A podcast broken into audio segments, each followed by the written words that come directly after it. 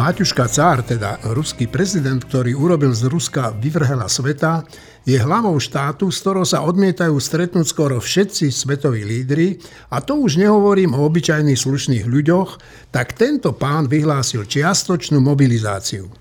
Do zbrane chce povolať tristotisíc mužov a ich hlavnou úlohou bude pokúsiť sa zachrániť to, čo mu horí pod zadkom, teda jeho milované prezidentské kreslo. A ešte sa k tomu celému svetu skryto vyhráža použitím atómových zbraní. Vzhľadom na to, ako Rusi zvyknú riešiť problémy, môže sa celkom ľahko stať, že problém Putin sa pokúsia vyriešiť podobným spôsobom, akým sa kedysi zbavili svojho cára Mikuláša druhého. a celej jeho rodiny. Marina Galisová, Šimon Neseňák, Tomáš Zálešák, Juraj Petrovič, Martin Mojžiš a Štefan Hríb, tak to je dnešná zostava. Príjemné počúvanie tohoto podcastu vám praje Eugen Korta. No, o mobilizácii, o Putinovej mobilizácii a o jej dôsledkoch hovorí teraz generál Pavel Macko. Ospravedlňte trošku zhoršenú kvalitu zvuku. Pán Macko, tak... Čo hovoríte na to rozhodnutie o tej čiastočnej, tzv. čiastočnej mobilizácii? Tak v prvom rade treba povedať, že je to zásadne eskalačné opatrenie, ktoré treba pozorne sledovať. Pozorne by ho mali sledovať nielen naše spravodajské služby, ale aj ostatné štátne orgány. V každom prípade ide o snahu prezidenta Putina zvrátiť vývoj konfliktu na Ukrajine. Týmto ale definitívne priznáva, že išlo o vojnu na Ukrajine, že sa mu v tej vojne nedarí a preto potrebuje e, túto čiastočnú mobilizáciu. Čiastočná mobilizácia znamená povolanie vybraných e, ročníkov a profesí vojakov v zálohe, či už tých, ktorí slúžili v rámci povinnej vojenskej služby, alebo bývalých e, profesionálnych vojakov.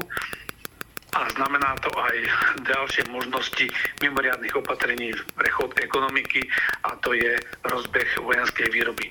Rusko evidentne má problémy s vojenskými dodávkami. Tá výroba pri súčasnom režime nestačí na uhrádzanie tých strát a potrieb alebo spotreby, ktorá je v tomto konflikte. Preto aj vidíme, že Rusko sa zúfalo snaží nakúpiť techniku v Iráne, v Severnej Kórei, skrátka v režimoch, ktoré sú bežne v izolácii. Momentálne Rusko využíva to, že sú ochotné s kýmkoľvek spolupracovať a predať čokoľvek. Takže je to eskalačné opatrenie, ktoré má za cieľ zvrátiť ten vývoj vojny na Ukrajine, ale ktoré aj dokazuje to, že to, tá, tá idylka, ktorú sa snažil režim v Moskve vykreslovať, nie je pravda, a preto aj pridáva k tej retorike o tom, že prečo sa vyhlási tá mobilizácia, nejakú opäť virtuálnu hrozbu zo západu, hovorí o ohrození Ruska, jeho suverenity, jeho existencie, pritom je to Rusko, ktoré vedie agresívnu vojnu na území suseda. A čo tie jeho hrozby, atom, skryté hrozby atomovými zbraňami? Nepovedal by som, že to ide o skryté hrozby, aj keď prezident Putin vo svojom príhovore niekoľkokrát toto pripomenul, ale on to dal do tej polohy, že my vlastne robíme nejaké jadrové očierňovanie Ruska, že vlastne to je zámienka na našu agresiu voči Rusku a oni sa budú brániť, a že pripomína, že oni majú všetok personál. Reálny problém je následovný. Prezident Putin a jeho režim neboli schopní rekrutovať dostatočný počet vojakov na to, aby vôbec uhradili tie obrovské straty, ktoré mali na Ukrajine. Ľudia mu odmietali nastupovať, vojaci povinnej služby nechceli v takom rozsahu prijímať kontrakty, aj keď ich nútili do toho. Formálne vojakov povinnej služby nemohli nasadiť, aj keď na začiatku konfliktu sa ukázalo, že reálne boli nasadení. Medzi tým náborovali občanov alebo obyvateľov z tých odštiepeneckých republik, ktorí boli násilne nahnaní do tohto konfliktu. Tí boli aj prví, ktorí utekali pri tej ukrajinskej protiofenzíve. Mnohí nechcú bojovať, nie sú na to pripravení, nie sú vycvičení, nie sú dostatočne vybavení. Keď vidíme tých zajatých ruských vojakov, tak to vidíme, že to sú rôznorodé zložky od pravidelnej armády cez tie milície, cez, od štiepeneckých republik, cez rozgvardiu, a potom sú to vyloženie žoldnierské, zabijacké skupiny ako Wagnerovci alebo dokonca Kadyrovci. Takže aj keď ich vidíte podľa výstroje, tak to je sebranka. Jednoducho to sú ľudia rôznorodej výstroje, morálky a a pozadia, náborovali dokonca vo väzniciach, ale ani toto všetko nestačilo na zastavenie tej prehry.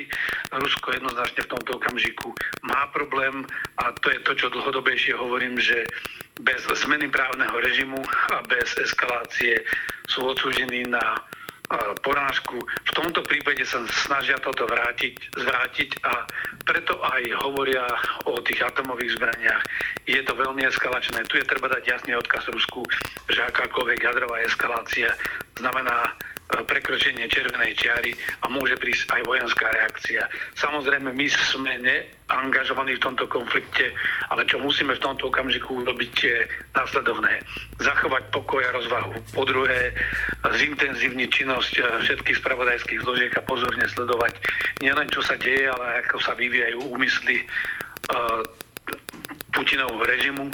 Po tretie, je treba pozorne sledovať, ako sa snaží Rusko nejakým spôsobom eskalovať a je treba dať a zintenzívniť podporu ukrajinským silám a myslím si, že na mieste u nás minimálne rozbehnúť, myslím tým nielen na Slovensku, ale v celom tom západe rozbehnúť vojenskú výrobu, nie nejakým dramatickým spôsobom, ale určite v tom režime, v ktorom je dnes, a vyrába, ktorá dokáže vyrábať len niekoľko kusov techniky ročne, nemôžeme ďalej pokračovať, lebo to nám omezuje možnosť poskytnúť akúkoľvek účinnú pomoc Ukrajine, ale aj omezuje nám to možnosť našej prípadnej reakcie, lebo samozrejme mobilizácia, aj keď v tomto okamžiku všetci vnímame, že je primárne určená na hasenie problému, ktorý si Rusi sami vyrobili na Ukrajine, môže byť aj zámienkou na ďalšiu eskaláciu aj mimo územia Ukrajiny. My nemôžeme čakať, až táto situácia sa vyvinie, takže preto treba zachovať pokoj, ale zároveň si robiť také tie základné technické opatrenia na to, aby sme boli schopní reagovať na akúkoľvek zmenu situácie.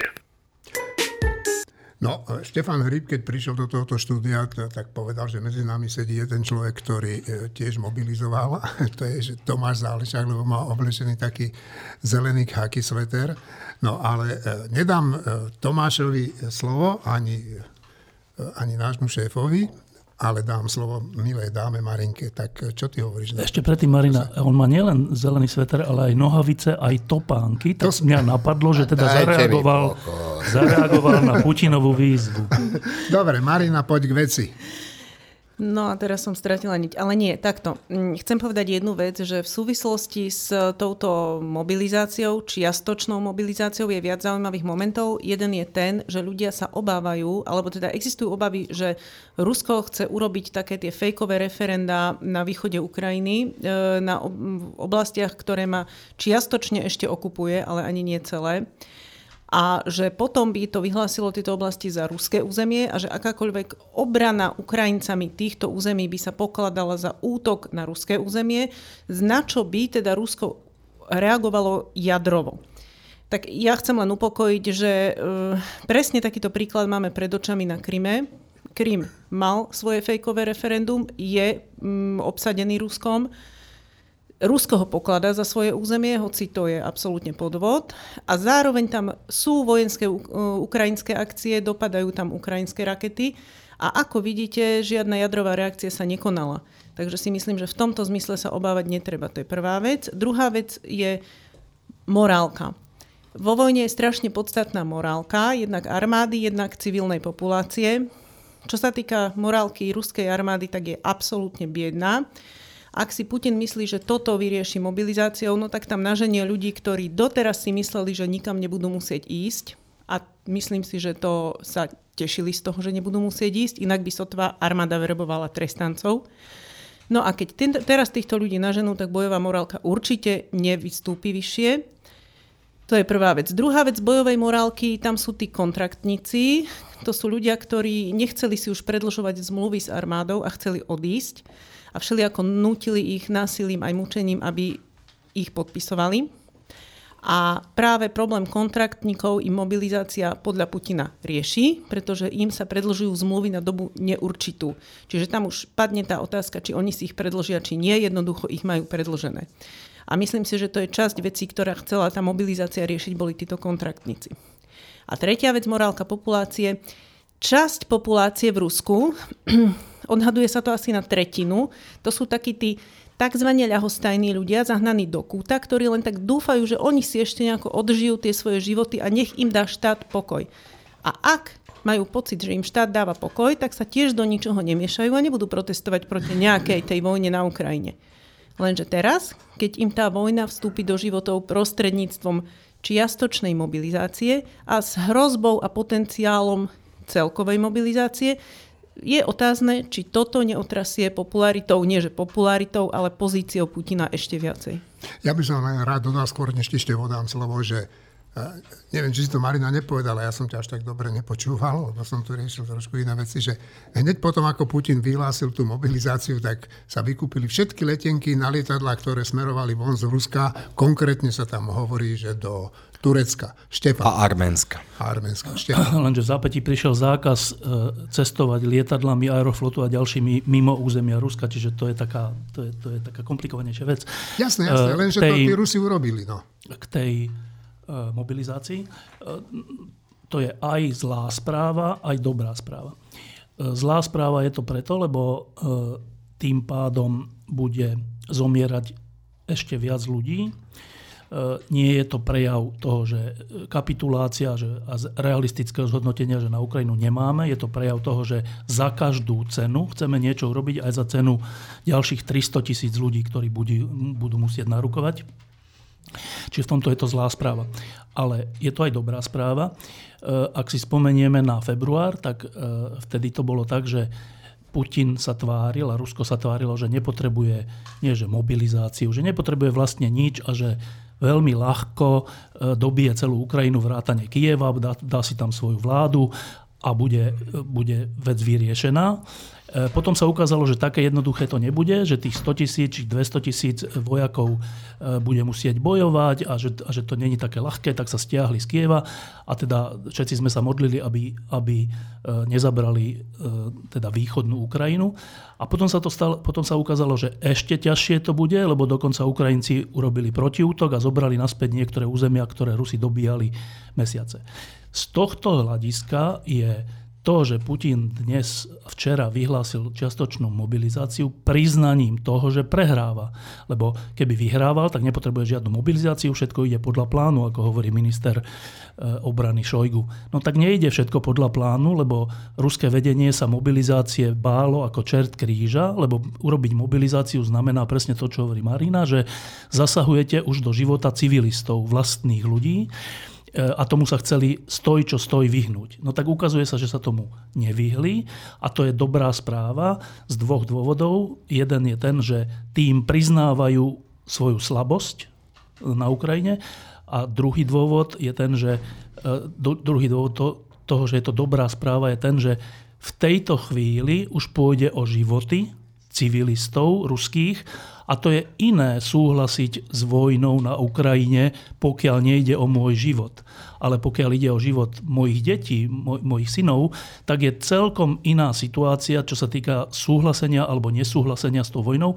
Mimochodom, dnes či včera vznikla nejaká organizácia, ktorá už vyzýva na to, že aby tam ľudia nechodili a vyzýva na odpor voči tomu. Čiže z tohto hľadiska je to dobrá správa. Čiže keby som dal na misky váh jedno aj druhé, tak by som povedal, že pri vedomí si strašného utrpenia, ktoré ešte bude nasledovať, tá vyhlásenie mobilizácie je pre celkový vývoj tej situácie dobrá správa. No, ešte jedna správa, že na Rusku vznikla nejaká organizácia, teraz si nespomeniem na meno, ktorá na dnes vyzýva na protesty po celom Rusku, ktoré sa majú odohrať niekedy večer. Juraj, máš slovo. No, tam sú ešte viaceré zaujímavé momenty, ja som sa o nich dočítal v jednom zaujímavom článku od Kamila Galejeva, ktorý porovnáva tú situáciu za Sovietskeho zväzu a teraz, kedy za Sovietskeho zväzu bola skutočne obrovské aj finančné prostriedky boli vynakladané na to, aby bola možná vôbec mobilizácia obrovského množstva ľudí. To znamená, že napríklad existovali kasárne, existovali, existovali logistické pripravené riešenia a existovali tzv. Prázdne jednotky. To boli jednotky, kde, ktoré mali v podstate len dôstojníkov a nejakých poddôstojníkov a inak vlastne im úplne chýbalo mužstvo, lebo sa počítalo s tým, že keď narukujú milióny do armády, tak vlastne to mužstvo doplní tie jednotky na plný stav a následne teda budú nasadené na nejakom fronte alebo nejakej proste vojne. No len v deväťdesiatych rokoch, keď Rusko hospodársky úplne krachovalo, tak samozrejme, že sa úplne ústupilo od, od doktríny totálnej mobilizácie. To znamená, začali sa rušiť tie jednotky, začali sa likvidovať proste aj logistické trasy, kasárne, vybavenie. To znamená, dnes Rusko vôbec nie je pripravené na to, aby bolo schopné vôbec tých ľudí, ktorých zmobilizovalo, umiestniť v nejakých vojenských jednotkách. Ďalší moment je, že vlastne vojna na Ukrajine pripravilo Rusko o veľké množstvo kvalifikovaných dôstojníkov, ktorí by vôbec boli schopní zabezpečiť akýkoľvek výcvik odvedených ľudí. Keď si vezmem, že to sú ľudia, ktorí v živote nedržali v ruke žiadnu zbraň, tak to je skutočne, to bude tak ako v druhej svetovej vojne, kedy proste na dvoch vojakov bola jedna puška a keď toho prvého zastrelili, tak ten druhý mal povinnosť ju zobrať a pokračovať ďalej. Lebo keby sa otočila a utekal, tak ho dôstojníci en ká vé dé zastrelia. Čiže to je ďalší moment. A ešte jeden moment, ktorý Galejov spomína, je to, že celá logistika Ruska je centralizovaná na Moskvu. To znamená, že vlastne všetci odvedenci, veškerá technika a všetko musí ísť cez Moskvu, aby sa následne mohla distribuovať smerom na západ. A tam vzniká ďalšie riziko, ktoré sa potvrdilo v devätnásťstosedemnástom roku, kedy tiež v Moskve bolo vyše štyristotisíc odvedených roľníkov. A tí proste v sedemnástom roku jednoducho povstali proti cárovi. Namiesto toho, aby šli bojovať na front prvej svetovej vojny. To znamená, že Putin riskuje touto mobilizáciou vlastné zvrhnutie. Marina a potom Tomáš. Ešte taká jedna poznámka, so všetkým súhlasím, len je tam jedna vec. Ono to sú záložníci, to nie sú ľudia, čo nikdy nedržali v ruke zbraň, ale to nie sú švajčiarski záložníci, hej? To sú ruskí záložníci, čiže možno, že sa to dá porovnať s kategóriou človeka, čo nedržal nikdy v ruke zbraň. No, v každom prípade tá čiastočná odpoveď na Jura je tá, že ide o čiastočnú mobilizáciu. To znamená, že, že, že sa týka e, záložákov, u ktorých sa predpokladá, že sú ešte ako tak bojaschopní, aj keď je možné v reáli o tom pochybovať. Akokoľvek je to, je to logické, je to očakávateľný krok zo strany Putina. Je však na mieste pochybnosť, že prišiel jednoducho neskoro. Aj vzhľadom na situáciu na fronte, aj vzhľadom na situáciu na domácej politickej scéne. Vzaté z pohľadu strategického, a to je tá oblasť, kde sa vojna nevyhnutne stretáva s politikou, je to gesto, aj zastrašujúce gesto smerom na vonok, aj určité gesto smerom do vnútra ruskej spoločnosti, ktoré má viac politický než bezprostredne vojenský význam. Vzhľadom na úroveň morálky a aj na úroveň v iných parametroch ruských jednotiek na fronte je na mieste pochybnosť, či povolanie časti záložákov situáciu vojensky zmení. A pokiaľ ide o vnútropolitickú situáciu, tam je na mieste domnievať sa, že to môže mať presne opačný účinok, čo koniec koncov už bolo naznačené. Dobre, chce reagovať Štefan a potom Šimon. Iba krátko k tej schopnosti ľudí, ktorí narukujú na túto mobilizáciu, o ich schopnosti bojovať. Tak my všetci, ktorí sme boli na vojne, to odpovedá Marine, ktorá nebola na vojne, tak my sme síce mali tzv. Výcvik, ale akože teraz, keby ja som mal niekam narukovať, tak fakt neviem nič z toho výcviku, nič. Čiže, čiže aj keď tí ľudia boli ako osemnásťroční na dva alebo tri roky, v Rusku sa chodí na tri roky, tuším, na vojnu, tak dnes, keď majú tridsaťpäť štyridsaťpäť rokov, tak predpokladám, že to nie sú vycvičení vojaci na ostrú vojnu. Po druhé, iba krátka poznámka, neviem, či ste niektorí boli na tých cvičeniach, my sme boli na Lešti, kde, boli aj, kde bola aj ruská posádka, tá okupačná vtedy, pred osemdesiatdeväť. A rozdiel medzi nami a nimi bol jedine v tom, že oni každé ráno o šiestej museli utekať dlhý, dlhý, teda dlhú trasu v tých vysokých čižmách, takých ruských čižmách. Hej. A to sme si hovorili, že to je že strašné trápenie, lebo utekať v čižmách, kto si to viete predstaviť, tak to je, že utrpenie. Ale to ich, predpokladám, na vojnu na Ukrajine nepripraví. Šimon. Je tu ešte jedna dôležitá téma, ktorú zatiaľ nikto z nás nezmienil, a to je arménsko-azerbajdžanský konflikt, teda na Náhornom Karabachu. Tam prebiehali ešte donedávna opätovne rozhorené boje a ja tam chcem uvieť jednu, jednu dôležitú vec, a to je rozdiel medzi NATO, rozdiel medzi Ruskom a jeho, jeho spojencami. Tak Arménskom a s Ruskom podpísanú dohodu o, o vzájomnej vojenskej pomoci. A keď bolo Arménsko napadnuté Azerbajdžanom opätovne, tak Moskva nezareagovala úplne žiadnym spôsobom. Povedali, že tam pošlú pozorovateľov. Ale Azerbajdžan nezaútočil na Náhornom Karabachu, ktoré je do istej miery sporné územie, keď je to veľmi diskutabilné, ale Azerbajdžan zaútočil priamo na arménske územie a Rusko neurobilo vôbec nič. Takže ak si niekto na Slovensku myslí, že Rusko by bol dobrý akýkoľvek vojenský alebo obchodný partner, ktorý by svojim spriateľeným krajinám pomohol, tak Arménci by vám vedeli o tom rozprávať, ako to v skutočnosti je. Martin? Uh, najprv k tomu výcviku, čo Štefan hovoril, tak ja som napríklad uh, bol veliteľ bojového vozidla pechoty. Absolvoval, Vážne, som, absolvoval som niekoľko ostrých strelieb, niekoľko jazd na tých tankodromoch a uh, malé aj veľké cvičenie celej divízie. A toto som sa ja naučil. Vodič, môj vodič, dostane presné inštrukcie, kedy a kam má ísť. Môj strelec dostane dopredu od veliteľa praporu alebo roty alebo koho presné inštrukcie, kedy kam má strieľať. Ja som mal jedinú úlohu. Za žiadnych, absolútne za žiadnych okolností ich nevyrušovať a neveliť. Akože nestarať sa o to. Ja som sa ani nepozeral, kam ideme. Mal som dobrého vodiča, strelca nie až tak dobrého, ale na tom nezáležalo. Čiže akože ja som teda ten najnižší veliteľský káder, ktorý vie, že nemá robiť nič. Čo neviem, či je celkom dobrá kvalifikácia na vojnu. Čiže ja si myslím, že tá mobilizácia naozaj im nepomôže. Čo nás privádza k tej druhej veci, ktorú sme zatiaľ nespomínali, a to sú jadrové bomby. Čiže či nepoužije taktickú jadrovú bombu. Ja si myslím, že táto mobilizácia im narobí viac starostí, ako, ako že im pomôže, čo u ňoho, u Putina, môže viesť k tomu, že by sa rozhodol predsa len ako posledná vec, že použije tú jadrovú bombu. A to môže mať dva scenáre, obidva sú podľa mňa dobré. Jedno je, že ho zabijú alebo zatknú.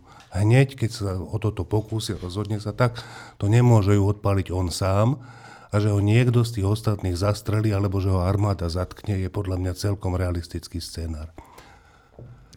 Druhá vec, ktorá sa ťažko hovorí a asi sa aj ťažko počúva, keby použil taktickú jadrovú zbraň niekde na území Ukrajiny, buď vojensky, alebo na Hadí ostrov len demonstratívne, v skutočnosti to bude dobrý moment tejto vojny, tak dobrý, jak bol útok Japoncov na Pearl Harbor počas druhej svetovej vojny.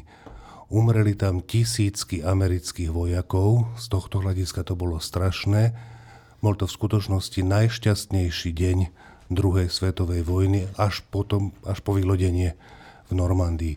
V tej chvíli sa Američania rozhodli, že vstupujú do vojny, vstúpili do tej vojny už nie len, už nie len zmluvami s Britániou, ale na, naozaj vstúpili. Mali vynikajúci strategický plán, že prvé je treba zničiť Nemecko, až potom vyhrať vojnu s Japonskom, a vyhrali ju spôsobom, ktorý všetci vieme, ako ju vyhrali. Keď Rusi použijú taktickú jadrovú bombu, ja si neviem predstaviť, že by nevstúpili do vojny Američania, Francúzi, Briti, že by bojovali na území Ukrajiny aj ich armády, a to by teda tá ofenzíva vyzerala ešte inak, než vyzerá, že sú na túto, na túto variantu pripravení, proste, že sú pripravené scenáre, ako sa reaguje v takým, takým, takým spôsobom, a opakujem, v tom momente, v tom momente, keď to Rusi urobia, tak definitívne prehrajú tú vojnu. Zatiaľ je to stále také, či vytrváme, či tých či tých Ukrajincov budeme dostatočne podporovať, ale v tom momente to nebude už len vojna Ukrajiny s Ruskom. Čiže ja všetko to, čo povedal včera, akože začalo to tým, že jak sa ten prejav odkladala, odkladala, odkladala, až bol nakoniec až na druhý deň, čo podľa mňa tiež niečo znamená, až všetky tie hrôzostrašné veci, ktoré tam zazneli, sú v skutočnosti pre nich zlé. No... Ja by som sa ešte raz vrátil k tej vojne a k tomu výcviku, že ja osobne o sebe si myslím, že ja by som bol veľmi, veľmi dobrý odvedenec v ruskej armáde, lebo Moja špecializácia na vojne bola taká, ktorá by sa teraz dala úplne perfektne, hlavne v tom zimnom období použiť. Ja som bol vo vojenskom umeleckom súbore Kurič. Tomáš. Len krátko k tej, k tomu, k tej hrozbe jadrovým zbraniam. Nie je to realistická opcia pre Rusko, o tom som presvedčený.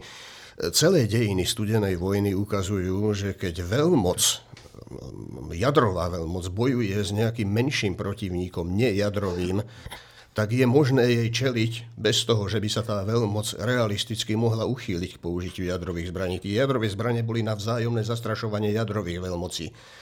Nie natoľko neboli realisticky použiteľné voči menším protivníkom, a to je aj prípad Ukrajiny.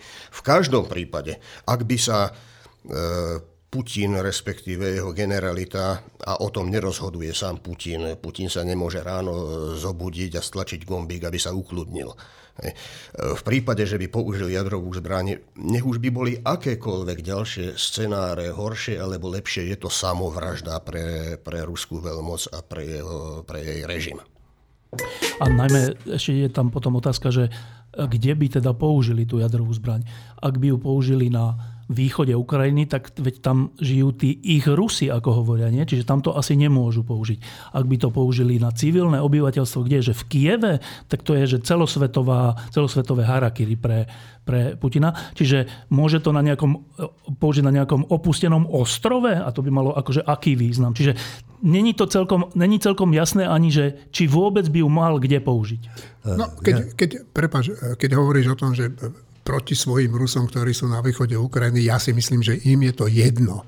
Áno, ale vo všetkom ostatnom máš pravdu.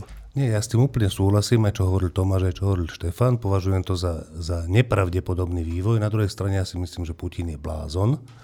A u takých ľudí akože máme rátať aj s takýmito možnosťami. A hlavné je, že nebyť predposratý. Proste akože nemať strach, že že pre Boha už zasa to povedal a teraz tým pádom, či by sme nemali cuknúť, a keď už aj zlietnú lietadla a potom pristanú, či by sme nemali ešte viac cuknúť. Proste ne. Nech sa páči, použiť to. Je vojna, bude strašne veľa mŕtvych. Vojna je tragická vec, ale urob to, urob to. No, toto je fakt divný štát. Predseda parlamentu doma i v zahraničí známy tým, najmä tým, že má tucet detí od desiatich žien, aspoň to tak tvrdí Wikipédia, sa označí za konzervatívca. Argumentuje tým, že nepripustí, aby sa novým ministrom školstva stal nejaký nehodný liberál, ktorý by mohol mať aj napríklad homosexuálne sklony. No a to všetko tára v historickej budove Národnej rady na druhom stretnutí tzv. Slovenských konzervatívcov, z nášho politického, kultúrneho, umeleckého a vedeckého a ešte aj žurnalistického prostredia. Rád by som videl, čo sa v tých okamžikoch Kollárovej konzervatívnej konzerv- konverzie preháňalo v hlave Vladimíra Palka, ktorý sedel medzi poslucháčmi a počúval tieto kortešačke, kortešačkové rečičky predsedu Smerodina. Veru, máme to divných konzervatívcov. Parlament je už odblokovaný, otázkou zostáva dokedy a čo vlastne bude schopný vo svojej činnosti zvládnuť. Už siedme odvolávanie ministra vnútra skončilo presne podľa predpokladu, teda jeho neodvolaním a následnou tlačovkou Roberta Fica, ktorý ho divže neoznačil za najväčšieho zločina v strednej Európe a možno aj v celej galaxii. Matovič zas kričí, že sa, že ak sa podarí v parlamente presadiť spôsob, ako skrátiť volebné obdobie, tak to bude strašná pohroma. Vyzval es a es, aby sa chovala zodpovedne a nepotopila túto vládu. To, že práve on jej pustil žilou tak, že sa potáca ako omámená, si z nejakého dôvodu nevšimol. No a nakoniec poslanci do druhého čítania posunuli zmenu ústavy, ktorá má uľahčiť vyhlásenie predčasných parlamentných volieb. Matovič avizuje veto.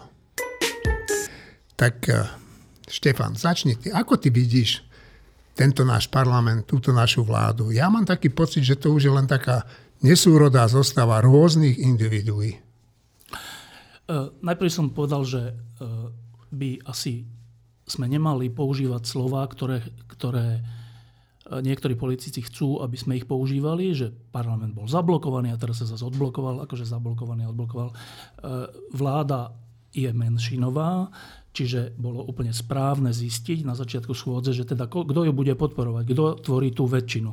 To nebol zablokovaný parlament, to bol normálny parlament, aký existuje, v ktorom vláda nenašla väčšinu. To je všetko. Ona sa sama zablokovala tým, že je menšinová. Ani není odblokovaný, lebo es a es dopredu povedala, že po tejto skúške správnosti, teda skúške toho, kto má väčšinu, bude hlasovať za otvorenie schôdze, keďže bude hlasovanie o, o pristúpení Fínska a Švédska do NATO a ďalšie dôležité energetické veci. Čiže nič nové sa nestalo, není žiadna dráma, není žiadne, že teraz je to zablokované, teraz je to zodblokované, rýchlo niečo urobíme. Je to úplne že racionálny postup, ktorý sa dal očakávať. Čo je na tom čudné naozaj a opakuje sa to, čiže asi to nebude teda, teda náhoda, že tá menšinová vláda je prekvapená z toho, že je menšinová. Že oni vlastne hovoria, že, že ako to, že es a es nehlasuje s nami. Akože, počkajte, však vy ste dopustili tým, že ste trvali na Matovičovi, že es a es odišla, prečo by mala hlasovať s vami? Veď to není súčasť koalície. Oni to stále berú nejak tak, že síce odišli, ale stále sú nejak súčasť koalície a keď nehlasujú s nami, tak porušujú koaličnú zmluvu, ktorej nie sú súčasťou. Ale no. Čiže toto je pre mňa úplne prekvapujúce, že to trvá už koľko, dva týždne, že, tá, že, že neuvedomenie si elementárnej reality, to je pre mňa neuveriteľné. Dobre? A teraz, že ako to teraz funguje a v akom je to stave, tak keď to úplne zjednoduším, tak z toho, čo som včera si prečítal a videl v dia- o dianí v parlamente, tak je jasné, že táto vláda sa ide opierať o hlasy Kufu, Tarabu a týchto ľudí. Z, teda koalícia im odhlasovala nejaké návrhy a dokonca neodmietla to, že by Tarabu, opakujem, kandidoval na, na Kotlebovej kandidátke. Neodmietla tá menšinová vláda a koalícia, že by Tarabu zvolili za podpredsedu parlamentu. Tak to sú nie že signály, to sú že dôkazy, že ako to bude fungovať. No bude to fungovať tak, že Igor Matovič si zmyslel, že on teda s tým, s tým es a es zatočí tým, že sa bude opierať ad hoc o, pod, o, pod, o hlasy fašistov, exfašistov, budúcich fašistov, Šimka, ktorý sa tvári, že už není Kotlebovec, ale Kollárovec a týchto ľudí. Tak a teraz, že teraz by sme si mohli povedať, že no počkaj, ale to viacerí v Olano povedali, že v tom prípade ale nebudú podporovať takú menšinovú vládu. Tak iba kratučká správa.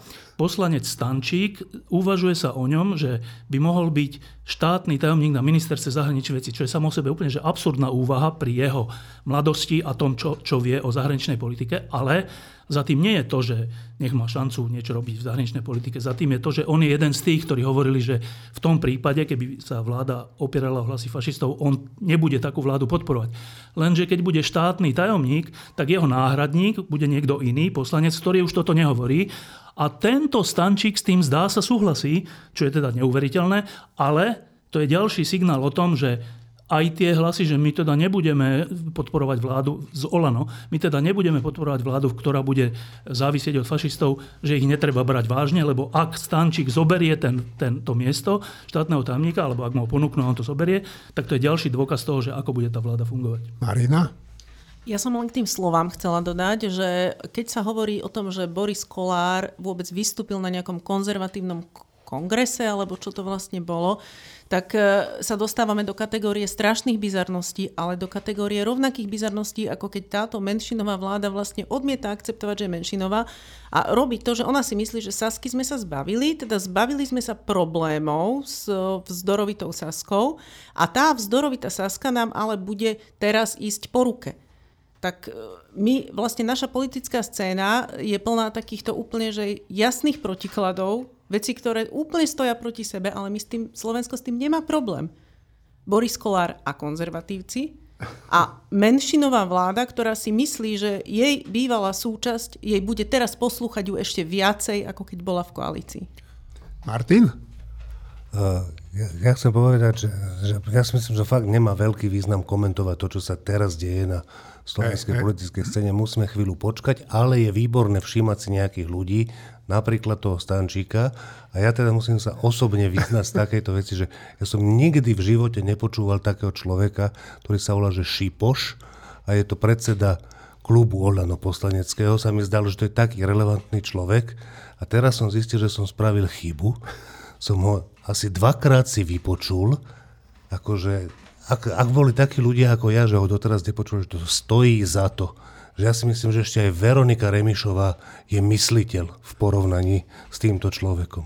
Šimon a jo, potom Tomáš. Ja len Martin dodám, čo si možno ešte nevedel, tak ale pán Šípoš mal dobré školenie, on bol poslaneckým asistentom pána Kufu a Tomáš akože dobrú životnú školu. To som nevedel. Myslím si, že to je tak. A ešte jeden bonus, že táto vláda menšinová sa chce spoliehať na to, že ju bude podporovať es a es. A Igor Matovič v princípe nerobí nič iné, len do es a es kope a vyvrcholilo to včera pre mňa úplnou perfidnosťou. A to keď Igor Matovič napísal, napísal status o tom, že poslednú vec, ktorú spraví štátny tajomník Ondrej Dostál v úrade je, že podpíše taký list, ktorým sa ospravedlňuje Jaroslavovi Haščákovi, ktorý štát, štát, štát, áno, teda cez, cez Ondreja Dostála. A tým vlastne evokuje, že však tá Saska je taká, že divná a ešte s Haščákom sa kamaráti. No. Tak na vysvetlenie, že Ondrej Dostál, teda, teda štát prostredníctvom podpisu Ondreja Dostála sa Haščákovi musel ospravedlniť za to, že... že... Juraj? Nemusel, mohol mu zaplatiť šestnásť ano. Miliónov eur, hej? Druhá možnosť alternatíva bola buď súdny proces. Ospravedlnenie, alebo šestnásť miliónov eur ako odškodné. Nie, žiadny súdny proces. Rovno odškodné, to bolo rozhodnuté. A teda v zásade Haščák veľkoryso súhlasil so spravedlnením. Takže to je len taká pikoška na záver, že tak takto chcú uh, donútiť v úvodzovkách stranu es a es, aby sa vrátila do vlády, alebo lepšie povedané, aby túto vládu podporovala, tak ako ani Igor Matovič nemôže byť natoľko naivný. A ešte Martin a potom Tomáš. Ja, ja asi by som ešte dodal k tomu, čo som vravel, že nemá veľký zmysel komentovať a ani moc uvažovať o tej súčasnej, proste to, čo sa deje zo dňa na deň teraz v slovenskej politike, pretože tá menšinová vláda sa chová tak, ako sa chová, pretože nikto, absolútne nikto tam nemá možnosti vyjednávať a čokoľvek vyjednať. Oni sa nedohodnú so Saskou preto, že nikto, vrátane Hegera, keby sa išiel s Osaskou dohodnúť, tak nevie, na čom sa môže dohodnúť, aké sú jeho mantinely, nevie, či to bude schopný dodržať hodinu, pol hodinu, päť minút, dva dni. Jediný, kto niečo bude rozhodovať, je Matovič a ten tiež vôbec nevie, čo, čo bude za desať minút. Čo urobí, Čiže, čo? A, a, a určite nebude rokovať s Osaskou. Čiže tam je taká situácia, že nikto nemôže urobiť nič. To nie je, že sú neschopní. Proste to je takáto situácia. Tam absolútne, čiže komentovať to, čo kto vraví v situácii, keď aj tak každý, čo vraví, to, je, to sú len bubliny, podľa mňa nemá veľký zmysel. No ale komentujeme a zdá sa, že celkom úspešne. Takto, Tomáš, uh, Juraj a potom Štefan a týmto ukončíme, dobre? No, nejdem tu komentovať kotkodákanie jednotlivých... Jako nás? nás? Jednotlivých autorít na našej politickej scéne, tak, takých autorít, čo dávam do, do úvodzoviek, ale vrátim sa k svojej obľúbenej obsesii, k svojej obľúbenej obave tomu, že sa, že sa posúvame smerom k postupnej demontáži ústavného systému, k smerom ku kolapsu ústavného systému, ktorý až nastane, tak si to možno vôbec ani neuvedomíme, že niečo buchlo alebo škrtlo. A ten navrhovaný ten návrh zmeny ústavy, ktorá má uľahčiť vyhlásenie predčasných volieb, nasvedčuje bohužiaľ tomuto trendu. A tu chcem, tu chcem robiť trochu, trochu sa zastať nášho ústavného systému. Ústavný systém samozrejme to nie je len kus popísaného papiera, to nie je len ústavný dokument. A pokiaľ ide o ten ústavný dokument samotný, ja chápem, Že, že je kritizovaný zo všetkých možných strán od samého začiatku, čo je dané okolnostiami jeho vzniku, okolnostiami jeho prijatia, aj osobami, ktoré, ktoré za ním stáli. Ale položme si otázku, keby, keby ten systém skolaboval a keby sme dnes nejaký board zostavený z kadekoho pod rôznymi politickými tlakmi mal napísať nový ústavný dokument. Chcete mi s vážnym ksichtom kdokoľvek tvrdiť, že ten ústavný dokument bude lepší než tento zdedený? Ja tvrdím, že nebude lepší, ba bude horší. Vážme si tie síce neduživé, ale predsa len nejaké zdedené základy, na ktoré sa môžeme odvolávať. Juraj? No, uh, oni ani nie sú také úplne neduživé, lebo síce ten úvodný text je taký, aký je, lebo ho písal Mečiar s Gašparovičom, to si treba povedať na rovinu, ale zase prvá, prvá generácia ústavného súdu urobila obrovský kus roboty v tom, že vlastne zakomponovala do slovenskej ústavy, to není len ten text, prostredníctvom svojich judikátov veľa vysvetlení, ktoré tú ústavu významne posilnili. Čiže úplne súhlasím, že treba dávať pozor na demontáž ústavného zriadenia. A keď hovoríme o tom, že nemá zmysel komentovať výroky, ja si myslím, že to je pravda, ale má rozhodne zmysel komentovať činy. A tam je niekoľko zásadných činov, ktoré smerujú presne k tej demontáži. Okrem iného zablokovanie zmeny paragrafu tri šesť tri, ktoré urobil Boris Kollár. Som zabudol. Hej, ktoré urobil Boris Kollár, koaličný partner, dnes, dnes. Matovičovi zablokoval zmenu ústavy, zmenu, pardon, zmenu zákona o prokuratúre a Matovič je ticho. Matovič na to reaguje, alebo predtým reagoval tým spôsobom, že no, s Ficom sa ľahšie dohodne, jak so Sulíkom. Matovič, ktorý mal na tričku, že Fico chráni zlodejov, dnes rozpráva o tom, že, že Fico je dôveryhodnejší partner ako Sulík. Ten Fico, ktorý včera stal na pódiu s Uhríkom, fašistami a rôznymi úplne, že...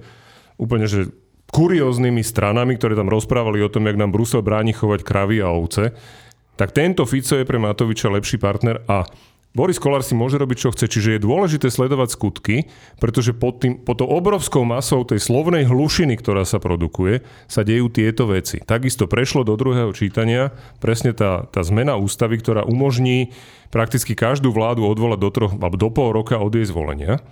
Ak si to niekto zmyslí a podarí sa mu namotivovať dostatočný počet frustrovaných a nahnevaných občanov.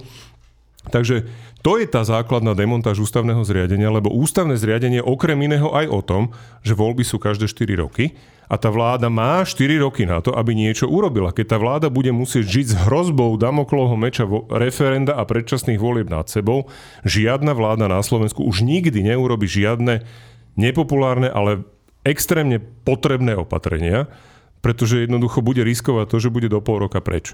A toto je vec, ktorú treba sledovať, treba o nej hovoriť a treba ju treba varovať, že Boris Kollár v spolupráci s fašistami a so Smerom efektívne pracuje na demontáži ústavného zriadenia na Slovensku. Štefan? Um, je, niekoľko poznámok. Najprv jedna k Tomášovi. Uh, ja si tiež myslím, že teraz není kľúčovým problémom Slovenska napísať novú ústavu, lebo máme úplne že iné problémy, v ktorých aj táto ústava, akákoľvek, akokoľvek nedokonalá, je dobrým vodítkom, ak by sa dodržiavala a o to sa máme snažiť. Ale iba poznamenám, že myslím si, že tu existujú ľudia, napríklad Pavol Holender, ktorý tu žije s nami potichu, alebo pán Trimaj, ktorý tu žije s nami potichu, alebo ďalší ľudia, ktorí by vedeli napísať oveľa lepšiu ústavu. To si myslím. Dobre, teraz k tomuto k tomuto dianiu, čo sa týka toho Matoviča, že toho zablokovania tri šesť tri. Tak ja som si včera prečítal, to je, dobre, mus, je to také komické, ale tak to je celá slovenská politika, tak musím to povedať, že uh, niekde som si prečítal, že, že, to, že to, že Kollár dal akože do programu tú, tú zmenu ústavy, aby mohlo byť referendum, alebo teda predčasné voľby. Takže za to si Olano vypýtalo, že dobre, tak my zase dáme návrh na zrušenie tri šesť tri a ty to nebudeš vetovať. No. Na, čo, na čo ale, že dobre, tak dobre, toto je prvé kolo, ale v druhom kole, keď, keď to Matovič bude vetovať, tak zase Kollár bude vetovať tri šesť tri. Tak toto je že čisté bláznovstvo, že v prvom kole sa dohodnú, že ty, vy si dáte zrušenie tri šesť tri, ty si daj predčasné voľby, však aj tak si to potom zavetujeme. A to potom na čo je v tom prvom kole a potom aj v druhom kole, že to, čo, čo je to za divadlo, no tak, tak to tu žijeme.